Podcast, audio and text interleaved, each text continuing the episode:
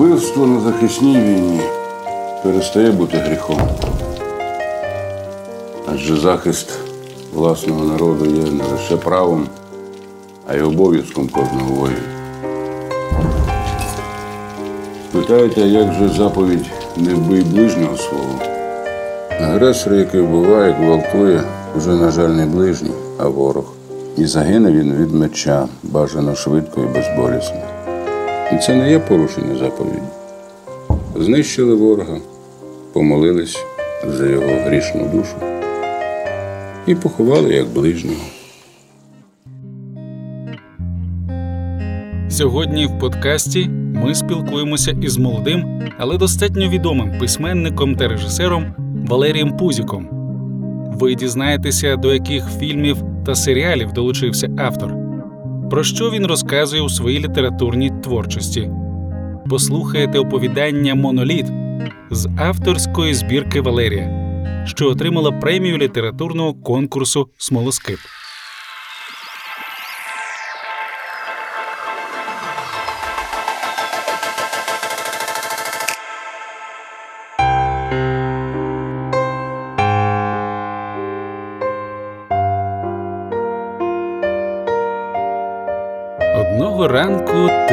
Прокидаєшся, бачиш та чуєш на твою країну напали. Почалася повномасштабна війна. Насправді військова агресія північного сусіда триває 8 років. Але тепер його мета очевидна остаточно знищити нашу державу. Перші дні спротиву показали, наскільки українці згуртовані та незламні, які професійні збройні сили України, як нас підтримує весь світ. І що руський корабль із їх музикою та літературою піде у чітко вказаному напрямку на дно.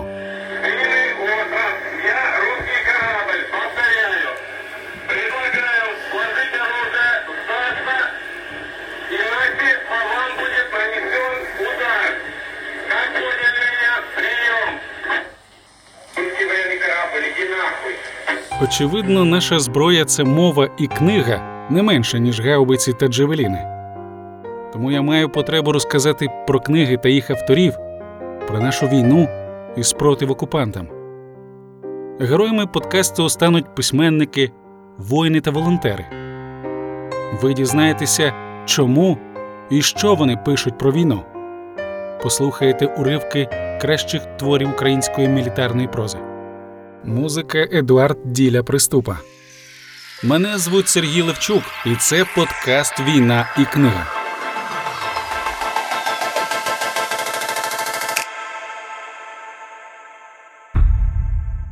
Валерій, чому ви пишете мілітарну прозу? Та яку саме? Ну, це таке складне питання, тому що я не планував мілітарну прозу писати це раз. Я більше по фентезі, і от е, нарешті я відійшов у 2020 році від цієї мілітарної прози і почав писати дитячі фентезі. Більшість оцих книжок про війну вони якби не дуже мені приносили задоволення, якщо чесно.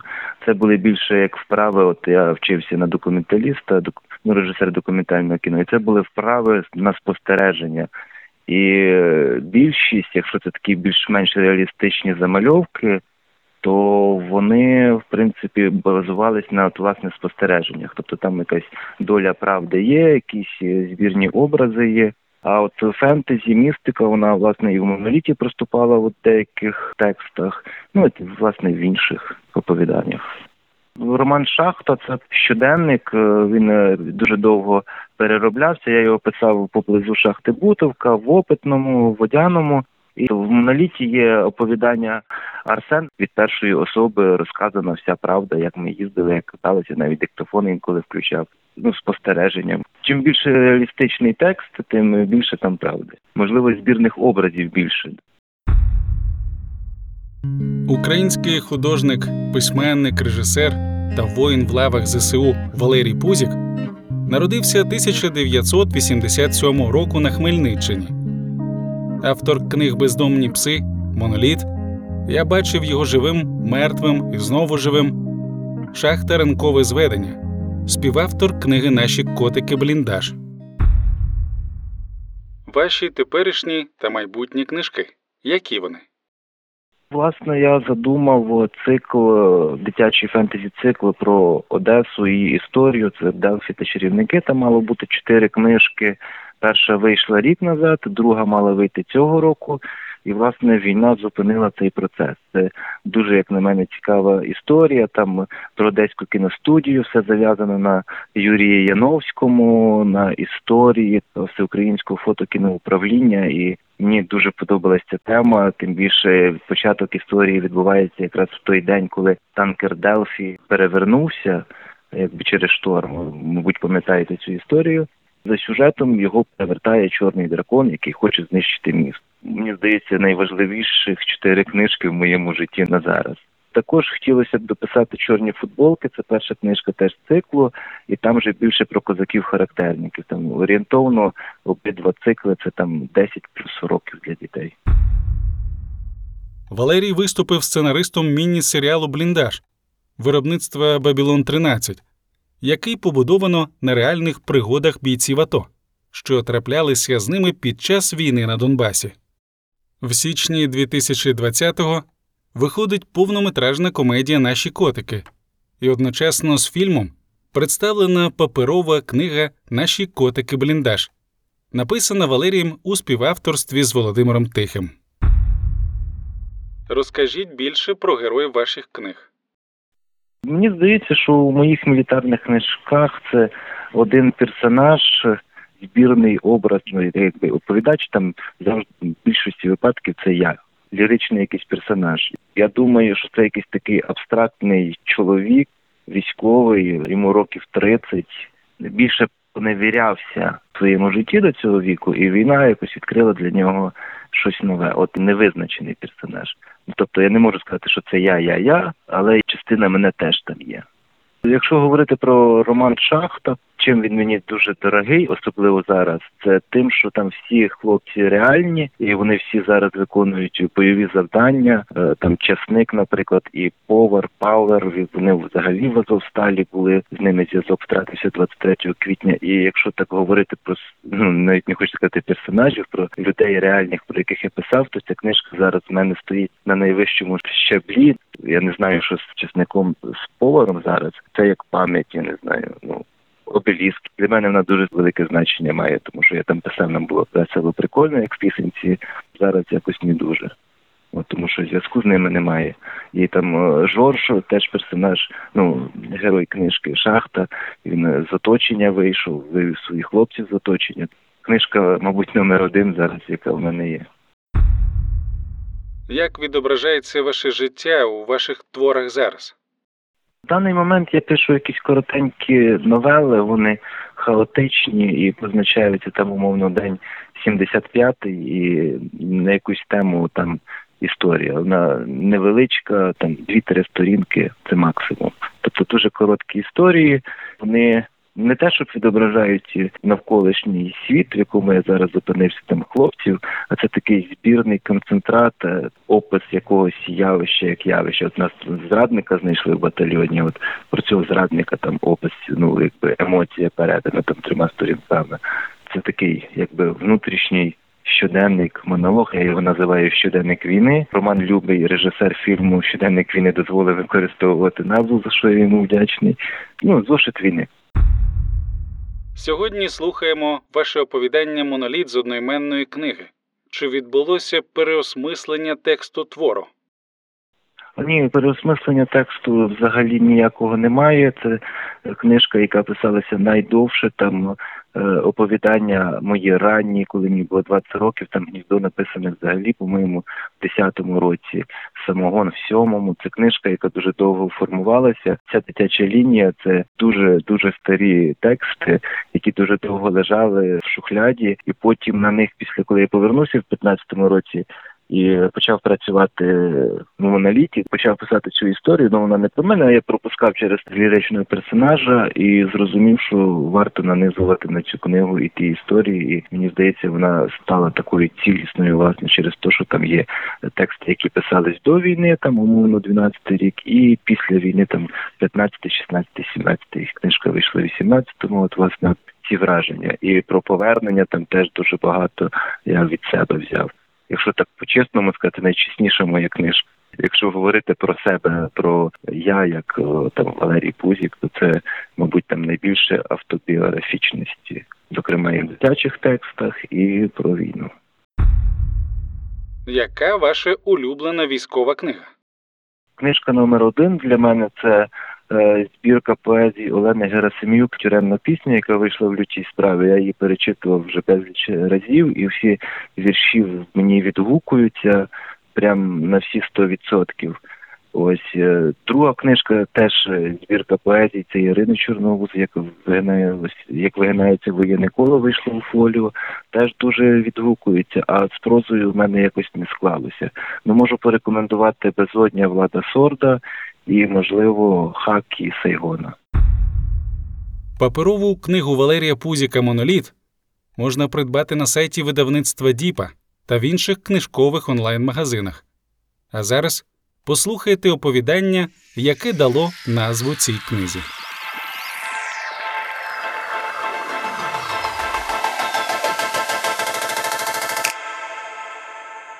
Валерій Пузік Моноліт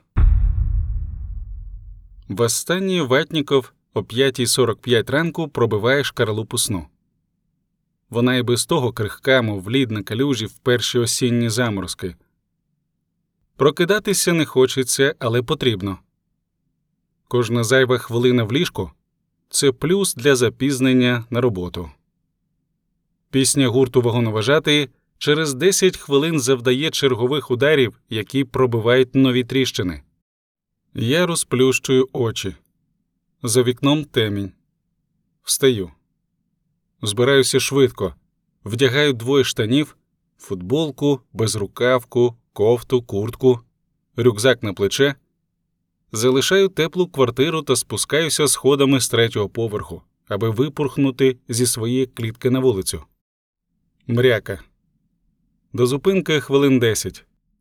Закурю першу сигарету. За звичкою викурюю швидко. Одразу дістаю другу. Недопалок викидаю на зупинці. Маршрутка. Номер 146. До кінцевої. Головне сісти біля вікна, щоб доспати. Їхати майже годину. Можна додивитися обірваний будильником сон. Так і зроблю. Вантажу своє тіло в салон. Сідаю на заднє сидіння і упинаюся поглядом у вікно.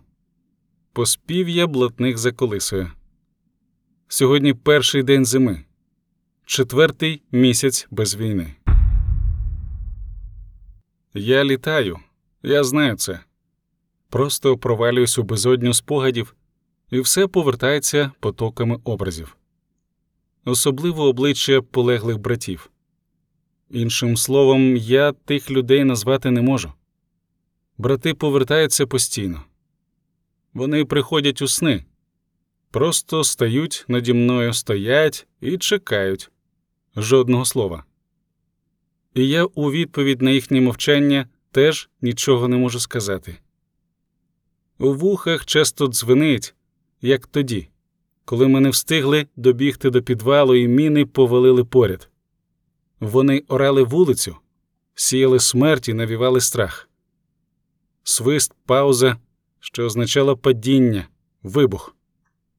Ми бігли, хапаючи кисень у легені, бігли повз дерева, вздовж фундаментів новобудов, оминали дитячі майданчики, падали ницю багнюку, прикриваючи голови руками. А міни розривалися зовсім під боком. Над головами свистіли уламки, пролітали і застрягали в стінах. Серце вистукувало скажений ритм, адреналін, нестача кисню, нестача життя. Помирати ніхто не хотів. Смерть приходить до тих, хто з останніх сил хапається за життя. Я не хапався, але й помирати в тупу теж не хотів. Тому біг до сховища. Правду казали, що нашій державі герої потрібні лише в цинкових трунах. А втім, у цинку нікого не ховали. Останню міну я пам'ятатиму завжди. Ми забігли в одноповерховий будинок, а вона, 120-ка, пробила дах. Посипалася стеля. Її шматки падали на нас. А потім навздоїн прилетіла ще одна і поховала нас під цеглою. Цей момент урізався в пам'ять. Пил із кімнат клубочиться та здіймається до обвалених одвірків, суне повільно, як у кіно, до місця, де ще секунду тому був вхід. Руки, мої руки затерпли, у легенях важкість, очі сухі, в голові вакуум. Я не можу зрозуміти, хто де, хто живий, хто. Кричу. Думаю, що кричу. У спогадах завжди так. Багато думаєш. Але тоді все було інакше. Очі аж вивело. Я дивився ніби в порожнечу. Вакуум у голові змінився на гул. Страшенний, від якого, здавалося, ось ось мізки повилазять через вуха. І серед цього пороху, що висить у повітрі, ти відчуваєш моторошний запах крові. П'ятеро із семи. П'ятеро. Я бачу їхні обличчя всюди: Ром, Ізя, Поляк, Дік, Малий. Вони завжди поруч. Таке відчуття, що хлопці ходять на зирці зі мною. Дожидаються, поки я зберуся і вийду зранку на вулицю. Якщо не виходжу, то знаю, вони вдома. Чекають, поки я заговорю з ними. Я так і не полюбив це місто. Я не знаю, за що його любити. За вікном маршрутки світає. Чорнобілі картинки спальних районів, кіоски і бомжі.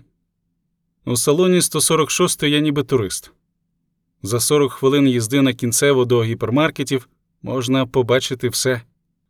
Я виходжу трохи раніше. Наближаюся до водія біля епіцентру. Кидаю йому 5 гривень зі словами Авторинок Побєда. Побєда. Як символічно. «І як там? питає Вован, підбігши до мене від кіоску з шаурмою. Піду сигарет куплю.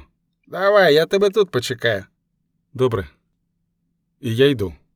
Заходжу в сигарети пиво водка. Торгаш втикає на цифри в накладній і рахує гроші. Тобі чого? Бон синій. Кладу 12 гривень на прилавок. Торгаш ліниво закидає руку. Грьобаний синій бон стоїть аж угорі. Мабуть, у нього на думці, якого я маю за копійки тягнутися так високо. Тягнись, думаю я.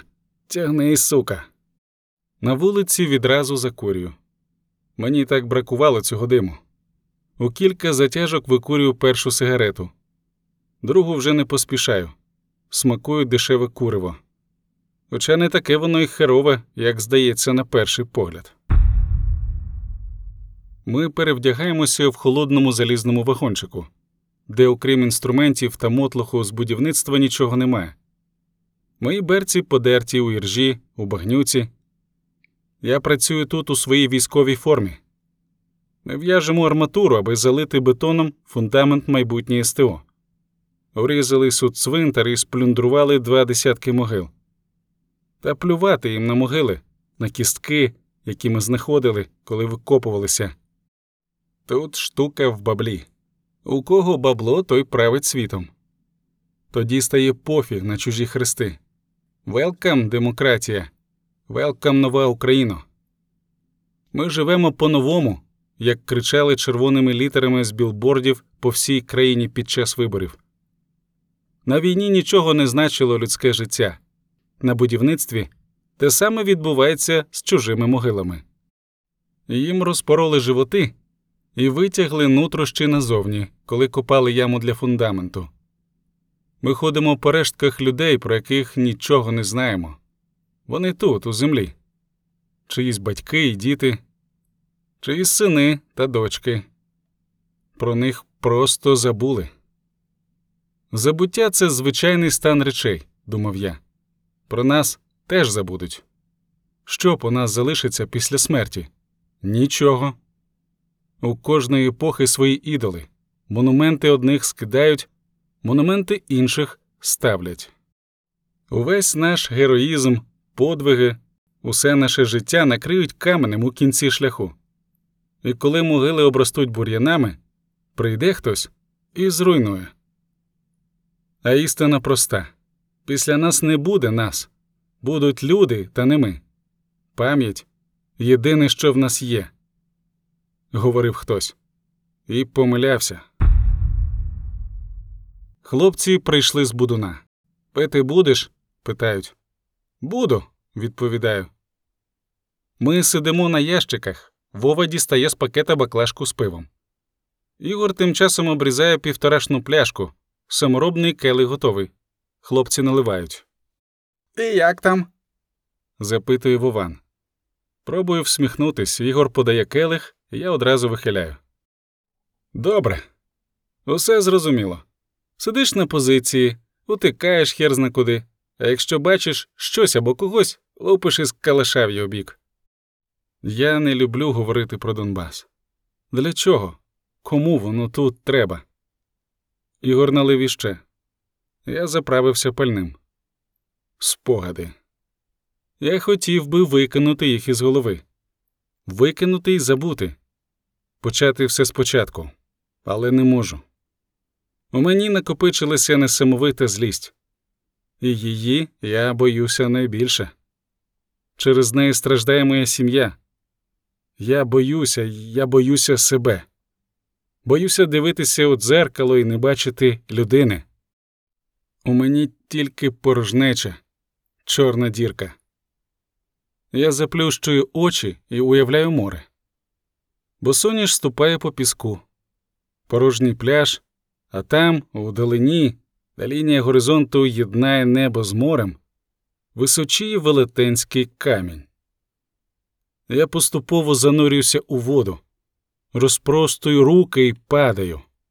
Іду на дно, мов якір, до медуз і риб, і випливати на поверхню не хочеться. Залишитися тут назавжди, залишитися на дні. Подружжя Прокоф'євих дивиться на мене зі своєї спільної могильної плити.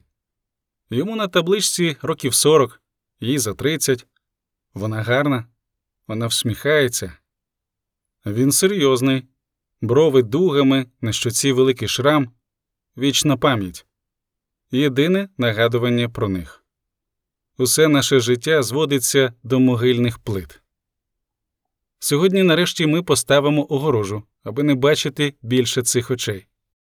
Знаєш, каже Вова, дивно це. Приходиш сюди, працюєш, а на тебе дивляться десятки фотографій мертвих людей. Мене теж часто посідають думки про те, що вони стежать. Німі свідки. А ті, кого ми затоптали у фундамент. Гадаєш, я знаю. Ми просто робітники, то не наші проблеми. Точно не наші. Ненадовго запала мовчанка, а потім я мовив, що хотів би навчитися говорити з ними. І що ти сказав би їм? Сказав би, що могили інших залють бетоном. Вова глянув на мене як на дурного. Пішли, каже. Арматуру носити, а вони хай дивляться. Огорожу поставити. Ходімо, вже час на місці не стоїть. І ми носили арматуру, складали її довгі жилки на затрамбований щебінь. Спочатку один ряд, повздовжній, потім навхрест. Півдня, мовчки обмінюючись лише кількома словами. Було некомфортно. Несамовитий вітер дув, пробирав холодом аж до кісток, і хмари в небі над нашими головами клуботалися і швидко поривами змінювали малюнок на сірому тлі, чергуючи світлі й темні розтяжки. Ми місили ногами багнюку, намагаючись обминати калюжі, і в їхньому відзеркаленні я бачив наші обличчя. Коли спина занила і стало вже зовсім зле, ми присіли на перекур. Я дістав із пачки смалку, чиркнув запальничкою, і за секунду легені наповнилися димом. Було добре, дійсно добре. Смак тютюну в роті, на язиці, у легенях. Я сидів на якійсь дошці і дивився собі під ноги. Зелені армійські штани та берці. Їх видали наприкінці служби, аби ми по формі їхали додому. Тоді вони були красиві, типу дембельські. Ігор із Вовчиком розпалювали вогнище, щоби поставити смолу для розігріву. Прораб казав, що той бік фундаменту ближчий до кладовища потрібно затягти чорним. Там поки що не будуть засипати ні землею, ні щебенем, тому варто не полінуватися покрити все смолою. То буде єдина видима стінка монолітного каркаса, на який ми в'язали арматуру. Я навіть до пуття не знав, чому саме так. Пізніше Вовчик пояснив гідроізоляція. Смола не пропускає вологу. Добре було б з усіх боків покрити, аби цвілі не було. Але знаєш, казав Вовчик, менше роботи, менше геморою. Пофарбуємо і додому. Ігор лив із банки бензин, аби швидше загорілося. Доводили до кипіння, мішали чорну масу дерев'яним брусом. Доливали розріджувач, знову перемішували. Зрештою, зняли 20-літрове відро з вогню і пішли мазати фундамент. Смола парувала. Ми вмочали щітки в цю розріджену масу і швидко наносили її на вже готовий каркас, кваплячись, аби вона не охолола.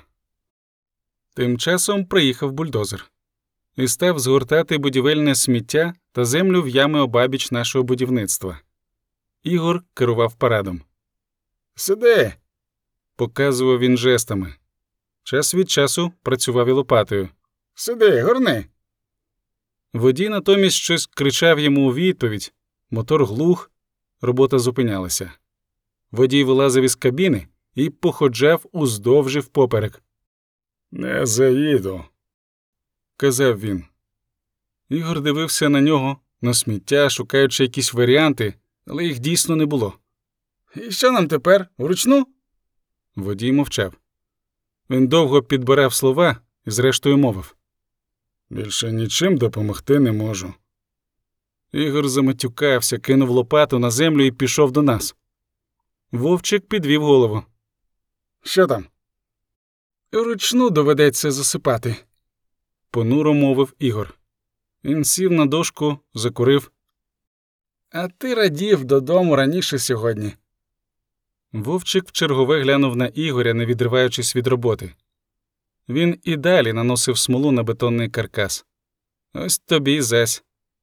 На землю впали перші краплі дощу. Дивно це зима, а з неба накрапає дощ.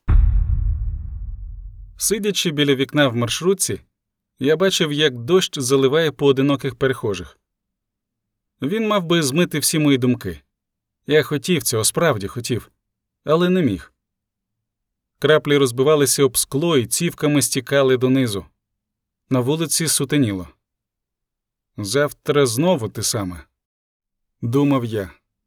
Смола, якої я надихався, давила в голову, стискала її ніби лищатами, і мені хотілося кричати. Майже порожній салон. Усього кілька людей. Що вони подумають про мене? Подивляться, мов на дебіла чергового вуличного божевільного? Я не хотів бути ним. Погляд у вікно на вулицю. Мікроавтобус рушає, і все позаду нього віддаляється, зникає, як і моє життя, суті якого я так і не збагнув. Вода, що лється, нагадує мені, як пакувалися в наш бойовий Volkswagen транспортер Т4, течек по-простому. Кидали свої тактичні рюкзаки і мішки з харчами, як виїздили з бази та їхали вперше в нікуди. Бронежилети, каски, автомати на запобіжниках. Мовчки вглядалися в обличчя один одного, шукали там щось, що хотілося запам'ятати. І ці прояви страху, які фактично всі маскували за посмішками та вульгарними жартами, щедро приправленими грубою солдафонською лайкою, обличчя, руки, обличчя, руки. Сміх долинає з минулого, обличчя світяться, очі блищать. Брудні руки стискають стволи калашів. На зап'ястях білі хрестики, які привозили волонтери. Я забув, як вони називаються по церковному, просто забув. Вони у всіх. Вони мають оберігати, вони символ нашої віри. А несамовитий дощ усе стукає і стукає по вікнах автівки, по даху, ніби хоче сказати щось важливе, а його не слухають.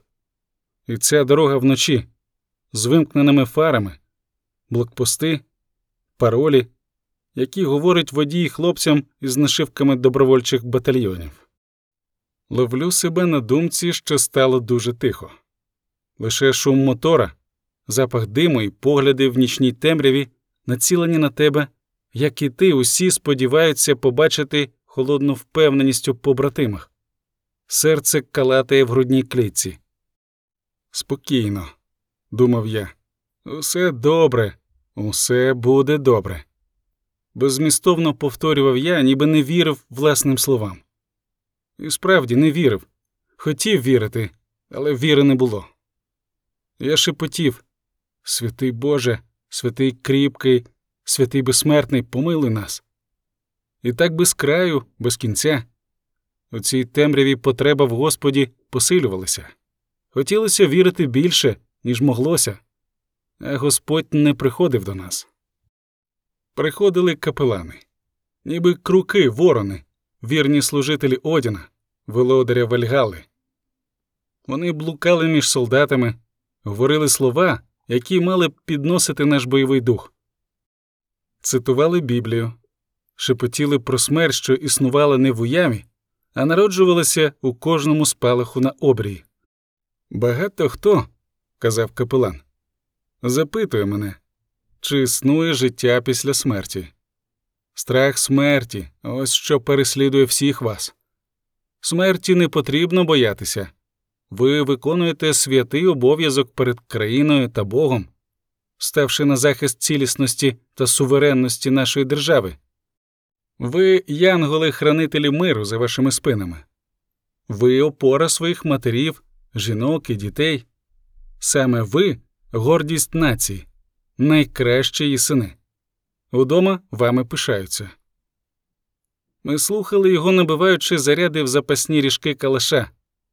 Часом зиркали на його лице, на чорний одяг із білим квадратиком біля горла, і нічого не відчували.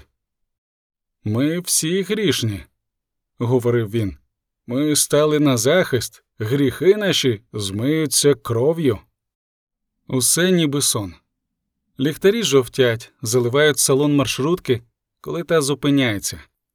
Люди виходять, люди заходять. Їх дедалі більше. Вони протискуються, щоб зайняти порожні місця. Я відчуваю, що засинаю. Відчуваю, як зникаю, і стираюся з реальності цього часу. Та провалююся в іншу, де рештки загиблих збирають у мішки, ті самі, у яких везли харчі, пакують на кузов зіла і відвозять на кладовище, де сотні хрестів із табличками тимчасово невстановлений герой України. Я хочу забути, говорю вдома дружині. Вона сидить на кухні за столом, дивиться на мене.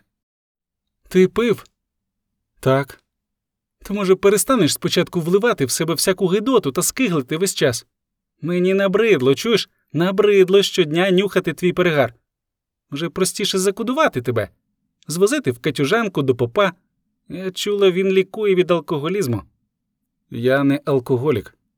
То якого дідька ти заливаєшся водярою? Я мовчу, схилив голову. Слухай, Сашо, мені набридло.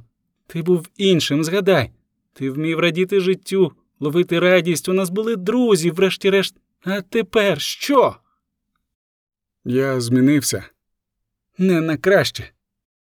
Чого ти хочеш? Не витримую я та підвищую голос. Хочу бачити нормального мужика, не якогось. Вона з ненавистю скинула очима на мене. Якось такого. Чому ти відмовився їхати в центр реабілітації? Не знаю. А що, що ти знаєш? Мені здається, тобі все одно, і на мене, і взагалі, і на все. Ти робиш тільки гірше. Горілкою не допоможеш. Машо. Що, Машо? Я не відповідаю. Мені немає що сказати. Вона довго дивиться на мене, а я мовчу. У мені шириться порожнеча. Скажи правду, ти хочеш повернутися? Куди? На війну. Я хочу померти. А мені як бути? Навіщо я тобі? Ми не спимо разом, знаєш чому? Знаєш? А я скажу. Бо боюся тебе. Боюся, що знову ти кричатимеш, а потім розпускатимеш руки, а мені ходити на роботу із синцями, виправдовуватися. Всі вже знають, що ти лупцюєш мене як сидорову козу. І всі мовчать. Лише погляди співчутливі, від яких хочеться провалитися крізь землю або заховатися, щоб ніхто тебе не бачив. Якийсь ящик і сидіти там, сидіти, аби ніхто не чіпав. Я не хочу такого життя, не хочу. І я. Що, повтори? І я. Це все, що ти можеш сказати. Мовчу. Я тут розпинаюся, а тобі як горохом об стіну. Ти по- пожалів, а сам підеш у тамбур покурити і зальєш у себе ще одну чекушку. Вона в тебе з собою, покажи, що в кишенях. Ну, чого ти? Покажи. Маша заплакала. Я ненавиджу тебе, знай, сука, знай. Найгірше, що сталося в моєму житті, це ти. Подивись, у якому гадючнику ми живемо, а тобі насрати. Я лягаю на підлогу в порожній кімнаті. Я хочу стерти себе з лиця землі. Я не хочу бути тут. Не хочу.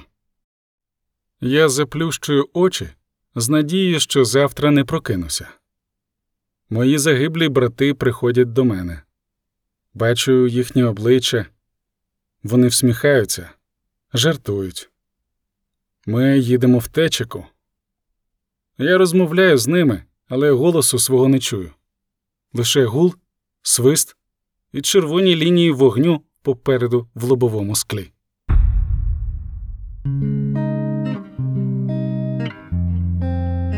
В наступному подкасті ми з вами зустрінемося із українським військовим льотчиком, командиром вертольота Мі 8 та автором книги Конго Донбас Василем Муліком.